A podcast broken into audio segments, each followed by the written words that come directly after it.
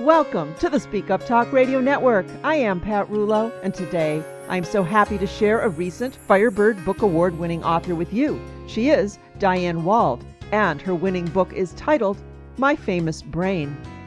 Diane holds an MFA from the University of Massachusetts Amherst.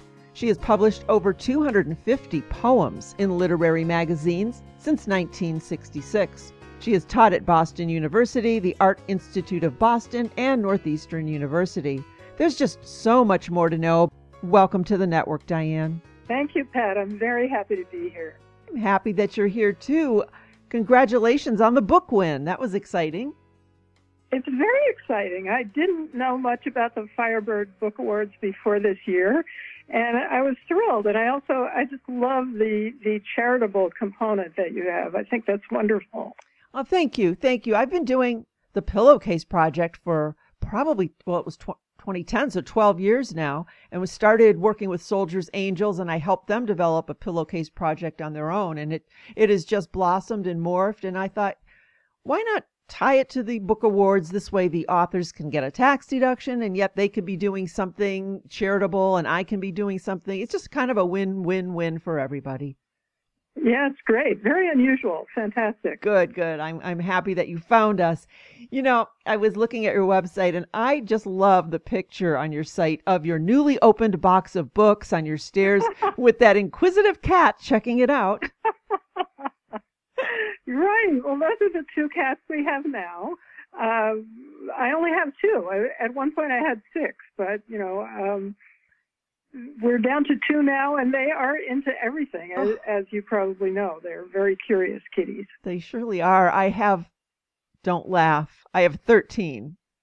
Ah, good for you. Oh my gosh, they found me. I never, I didn't, I did not seek these these guys out. But I tell you what, I can't imagine life without them. So when I saw that picture, I just knew exactly what was going on.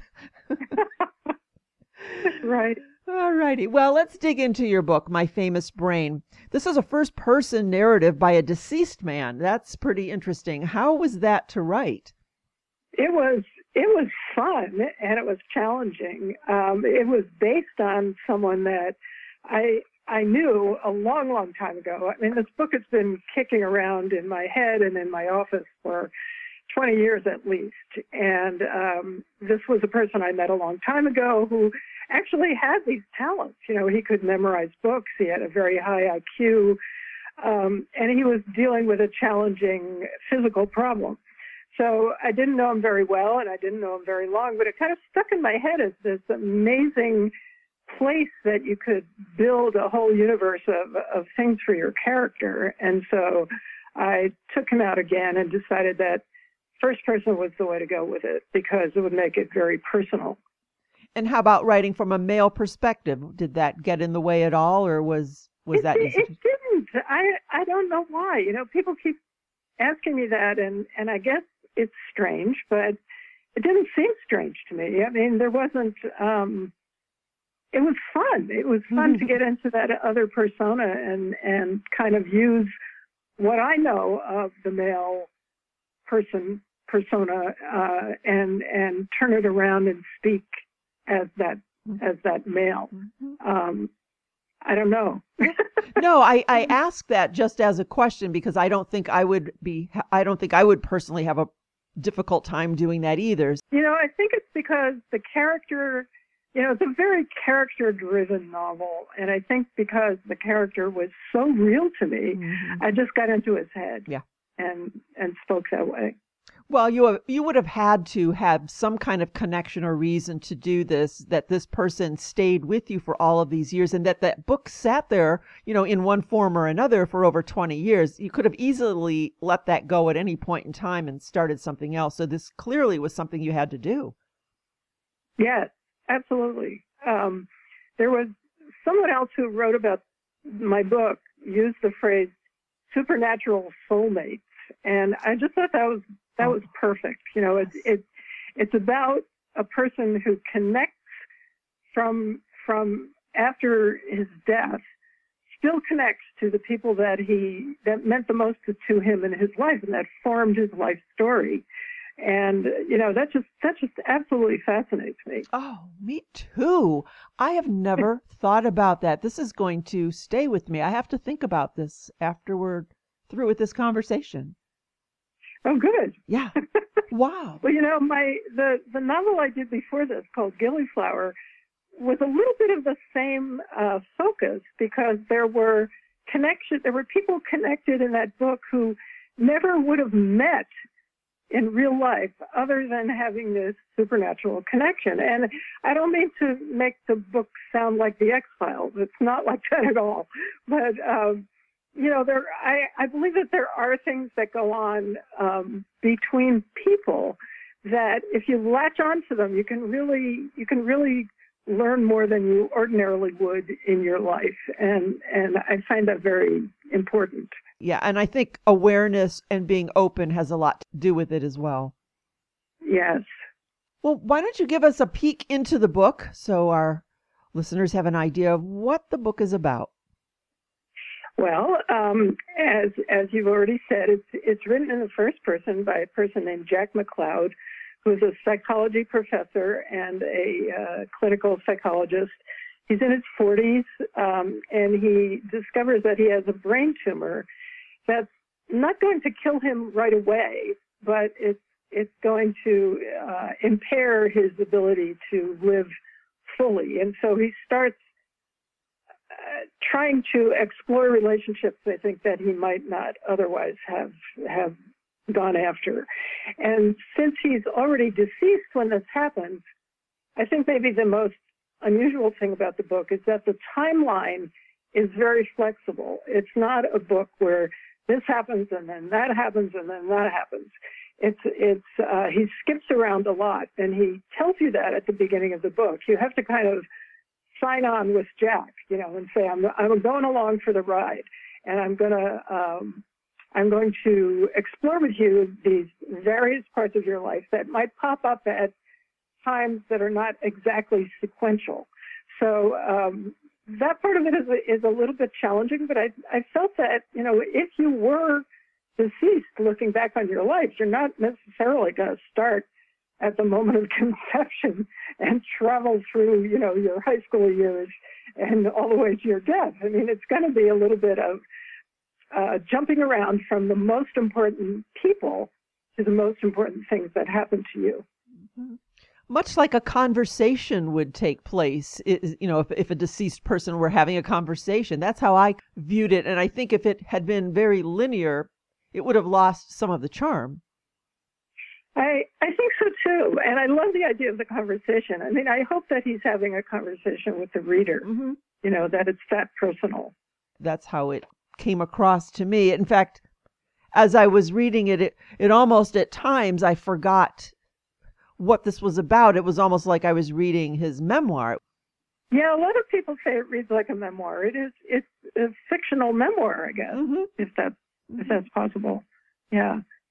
Yeah. And I think it's also um, it's also a book for people who like books because he's so bookish.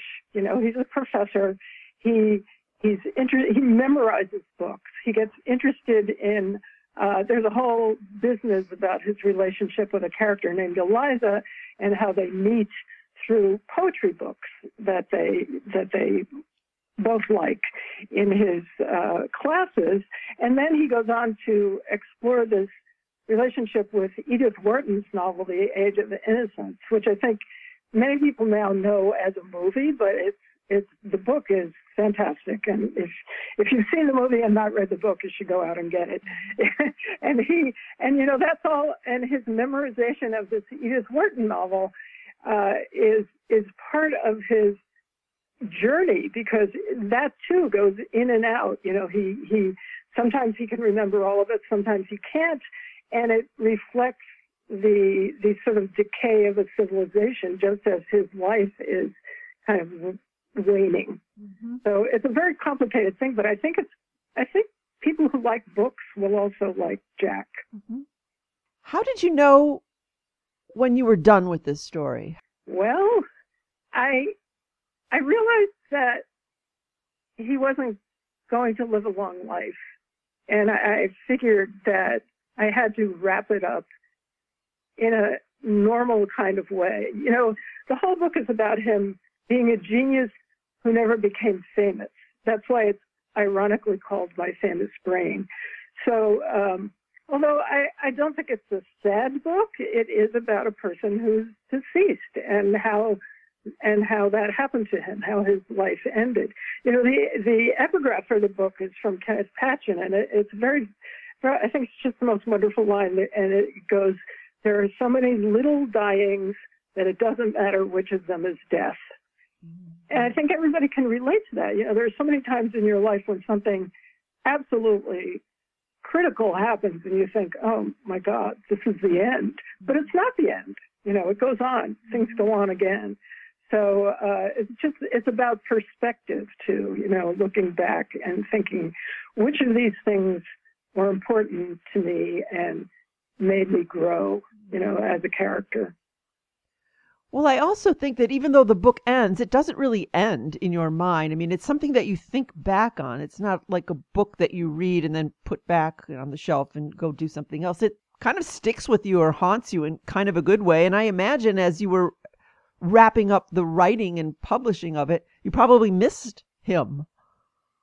I do, you know, but the, but at the end of the book, uh, it it ends not with Jack, but with an epilogue with Eliza, and she's still alive, mm-hmm. and so uh, she's thinking about, you know, it, it, it's a book with a sad ending and a happy ending. Mm-hmm. I think. Mm-hmm. Is there a sequel to it, or are you done with? No. she's like, no. no, I don't think I. I don't think so. I, I love the energy you said that with. it was exhausting. I don't think I could do that again. In fact, I think all writers, all writers, when they finish something they really are proud of, they, they think, "Oh my oh. God, is that it? Is that all I've got?" You know. I love that. That's so funny. Well, what is next? Are you working on anything else now?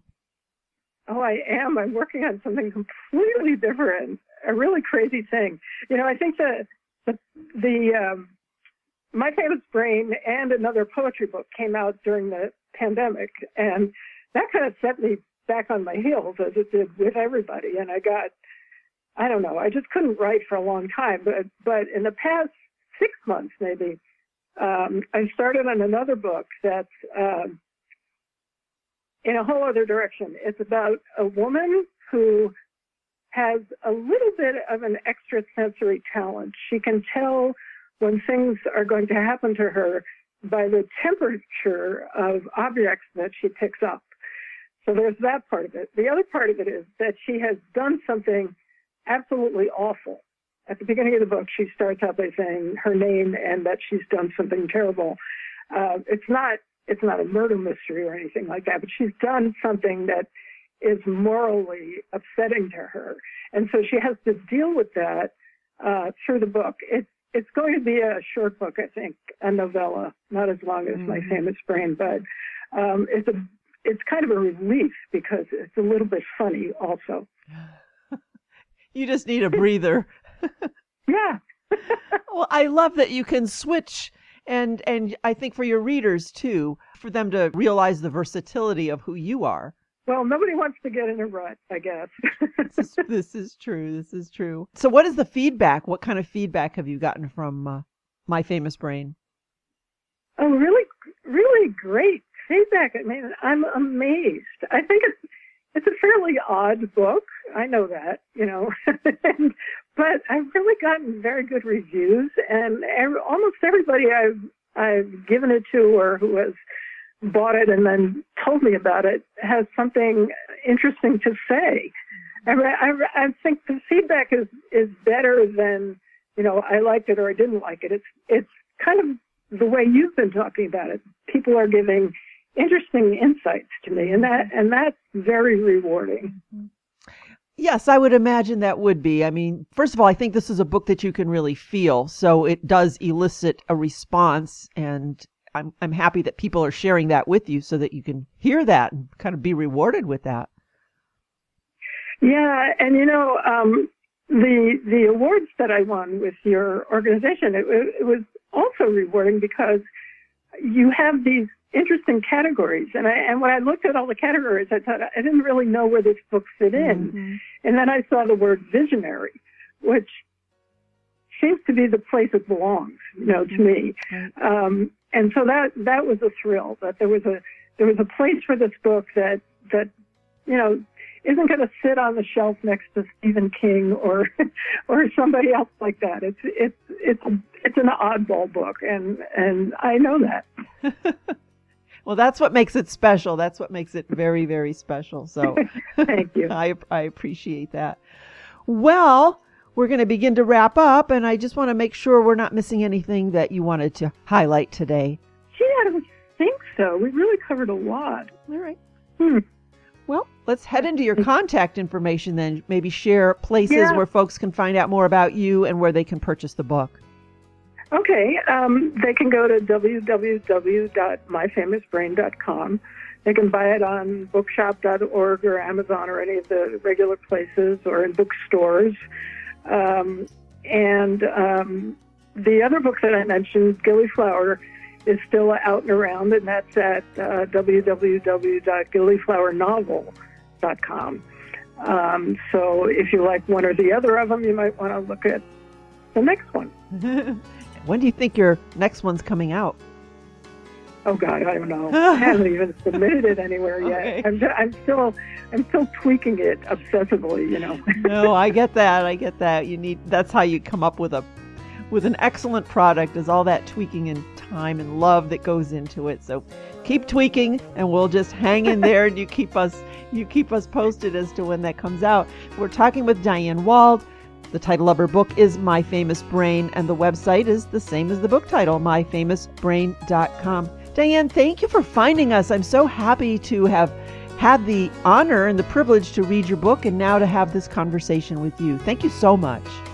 Thank you for all your wonderful efforts for all of us writers.